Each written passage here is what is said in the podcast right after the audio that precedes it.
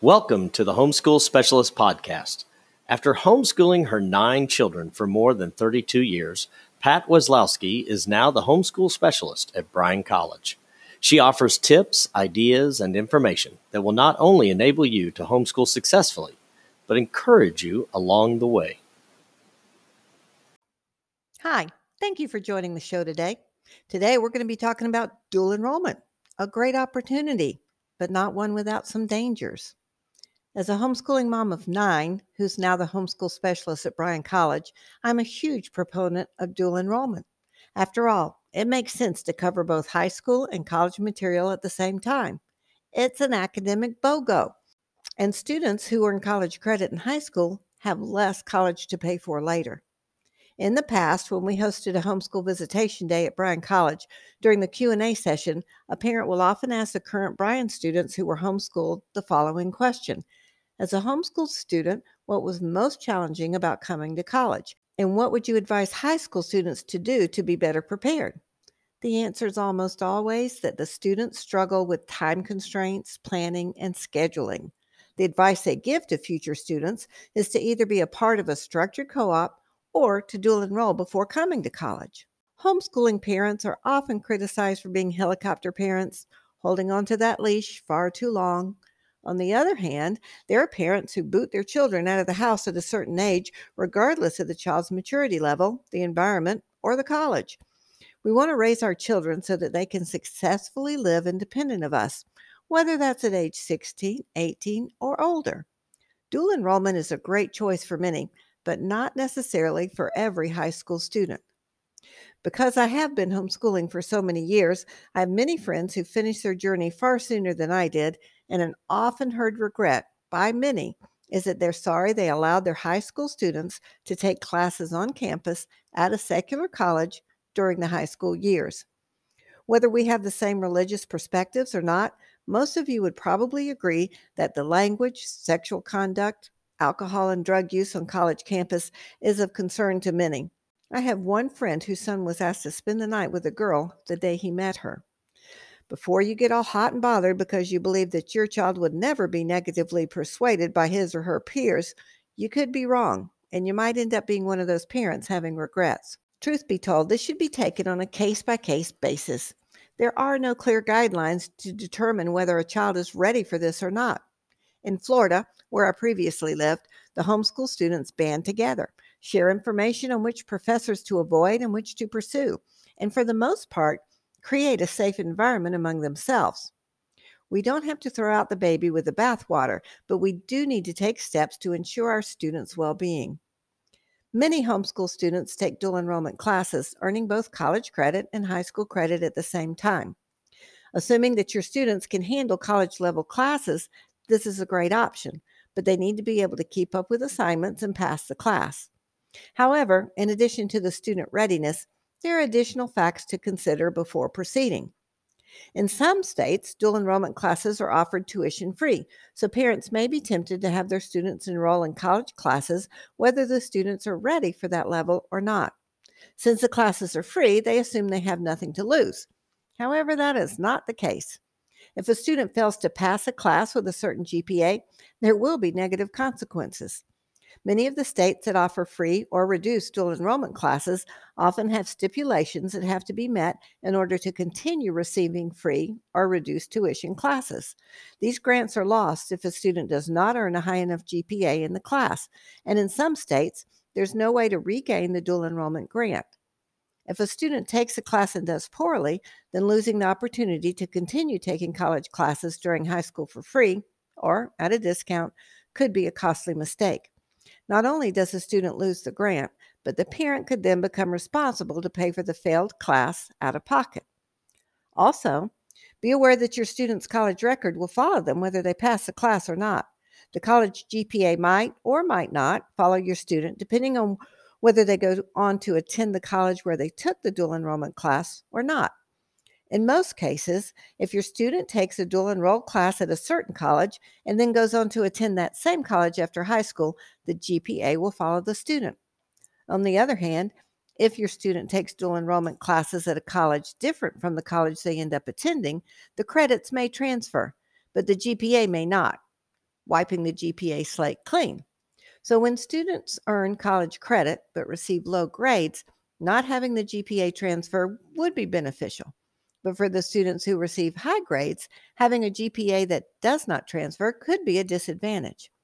Regardless of whether the GPA transfers or not, the college record of a failed class will be included in your student's record unless the student retakes the class and passes it. Now let's talk about academic scholarships. Academic scholarships for freshmen are often determined by the student's GPA and their earned test scores, whether that's the ACT, SAT, or the CLT.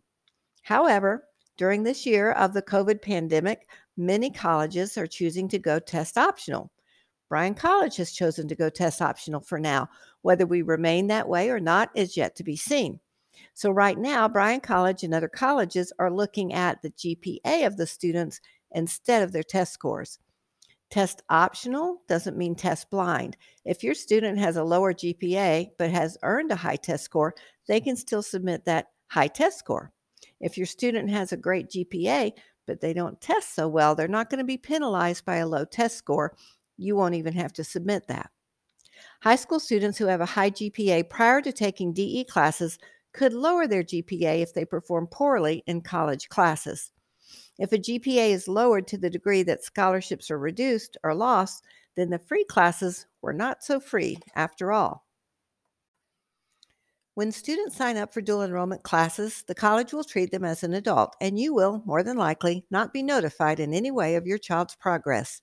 Students can sign a FERPA, a release so that you can be notified if there are concerns, but colleges will not be in contact with parents otherwise. And even with a signed FERPA on hand, the school may not initiate any communication with a parent. You and your students should have an understanding beforehand so that you're not caught unaware of poor performance. As previously stated, Many of the states that offer free or reduced dual enrollment classes often have stipulations that have to be met in order to continue receiving the free or the reduced tuition class. Be sure you weigh the advantages and know whether your student's ready for college classes or not. Stay on top of the situation so that you're not surprised by a failing grade when it's too late to do anything about it. The advantages of taking dual enrollment classes are huge for the students who pass the class, but costly for those who do not pass a class. Another concern regarding DE classes is whether the credits will transfer to another school. The answer to that question is it depends. It depends on the school the student attends. It depends on the major the student's pursuing. There are some colleges that accept very little credit from other colleges, and there are some that will transfer almost any college credit that a student has earned. Generally, if the high school student has earned an AA, then they can take the AA with them to almost any college.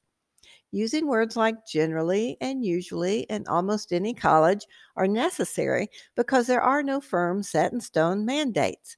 For these reasons, I would suggest that if your students are going to dual enroll, that they take basic classes that may likely be accepted at many colleges. If your student knows which college he or she plans to attend, then find out from that college which DE classes will transfer. The same is true of AP classes and CLEP credits. There are no across the board answers that apply to this discussion. As I mentioned earlier, one of the often heard regrets has to do with allowing high school students to attend college classes on a secular campus. The environment that students will be exposed to on a secular campus will be far different than the environment on a Christian campus. Yes, I'm well aware there are students on Christian campuses who do not live Christ like lives, but hopefully that will not be the norm. Not only should you be careful about the curriculum used on secular campuses, especially the literature that's assigned, but the worldview of the instructor could make a huge impact on your student, especially if he or she is an atheist with a pronounced agenda to debunk Christianity. Parents should not be sheltering their students 24 7, but they do need to be careful about putting students in certain situations before they're mature enough to handle those situations. Taking online courses may be preferable to on campus classes, but if the courses are taught at a secular campus, then the material might conflict with your beliefs, depending on the class they're taking. Most homeschooling families have been so careful about making wise academic choices that it's surprising at how quickly many enroll their students in secular classes simply because of financial considerations. Please don't think I'm saying a parent should never allow students to take classes at a secular institution. Several of my children took both dual enrollment classes at a secular campus, and two earned degrees from secular campuses. So, this is not a black and white, always do this or never do that conversation. You know your child better than anyone, so prepare, plan, and pray that you'll have the ability to steer your students on a course that's best for their future. Two more bonus suggestions and then some advice from a friend. Suggestion number one your homeschooled student can graduate any time of the year. So if there are summer dual enrollment classes your student would like to take before graduating high school, they can take those classes in the summer and graduate high school in August. Suggestion number two taking college math classes while in high school has the added benefit of improving the math scores on the college entrance exams, assuming the student does well in the class. Not only are the students completing college math credits, but their raised test scores could very well earn additional scholarships if test scores are being used for the scholarship purposes. Here's some advice from a friend. When approaching colleges about their dual enrollment policies, be polite because dual enrollment laws are often broad and vague. Each college can interpret them as they wish. Rules will change year to year, so be flexible, polite, and grateful. Make sure your child stays rooted at home and in a peer community. They're at the age where they're hungry for community, and if they don't have it at home, they'll find it where it's convenient. It's a battle worth fighting, but you have to give them something. Be careful just gathering credits. Know where your child is going from here and check in with that destination to make sure you're following their recommendations. Find people who have walked similar paths recently. Information from when their son majored in X or Y is usually irrelevant if it's been more than a few years. That's generally true of all things college. It changes year to year. That's advice from my friend Kathy. I put together a short presentation on dual enrollment, and it's on the homeschool playlist of the Bryan College YouTube channel if you'd like to find that. To dual enroll online at Bryan College, one can apply online, pay a small application fee, or use the code Bryan HSS to waive that fee and provide a transcript showing the completion of the sophomore year with a GPA of 3.0 or higher. If a dual enrollment student wants to take higher level math classes at Bryan, then he must have a score of 22 on the ACT or comparable score on the SAT or CLT. Bryan offers online classes during the fall, spring, and twice during the summer with five week sessions. We offer a $200 scholarship per class to out of state students, making the cost of a three hour class only $300. Tennessee students can receive the same scholarship once they've used the Tennessee Dual Enrollment Grant. For more information, go to www.bryan.edu forward slash DE. If you've not downloaded the free e resource I put together to help you plan the high school years, it's available at www.bryan.edu forward slash ebook. If you would like to receive a schedule of dual enrollment courses offered at Bryan College, send me an email, pat.wesolowski, W E S O L O W S K I, at bryan.edu. Thanks so much for listening. Have a great day. Thank you for listening to the Homeschool Specialist Podcast. Tune in for more episodes. If you have any particular subjects you would like the homeschool specialist to cover in future episodes, send an email to pat.wesolowski at bryan.edu.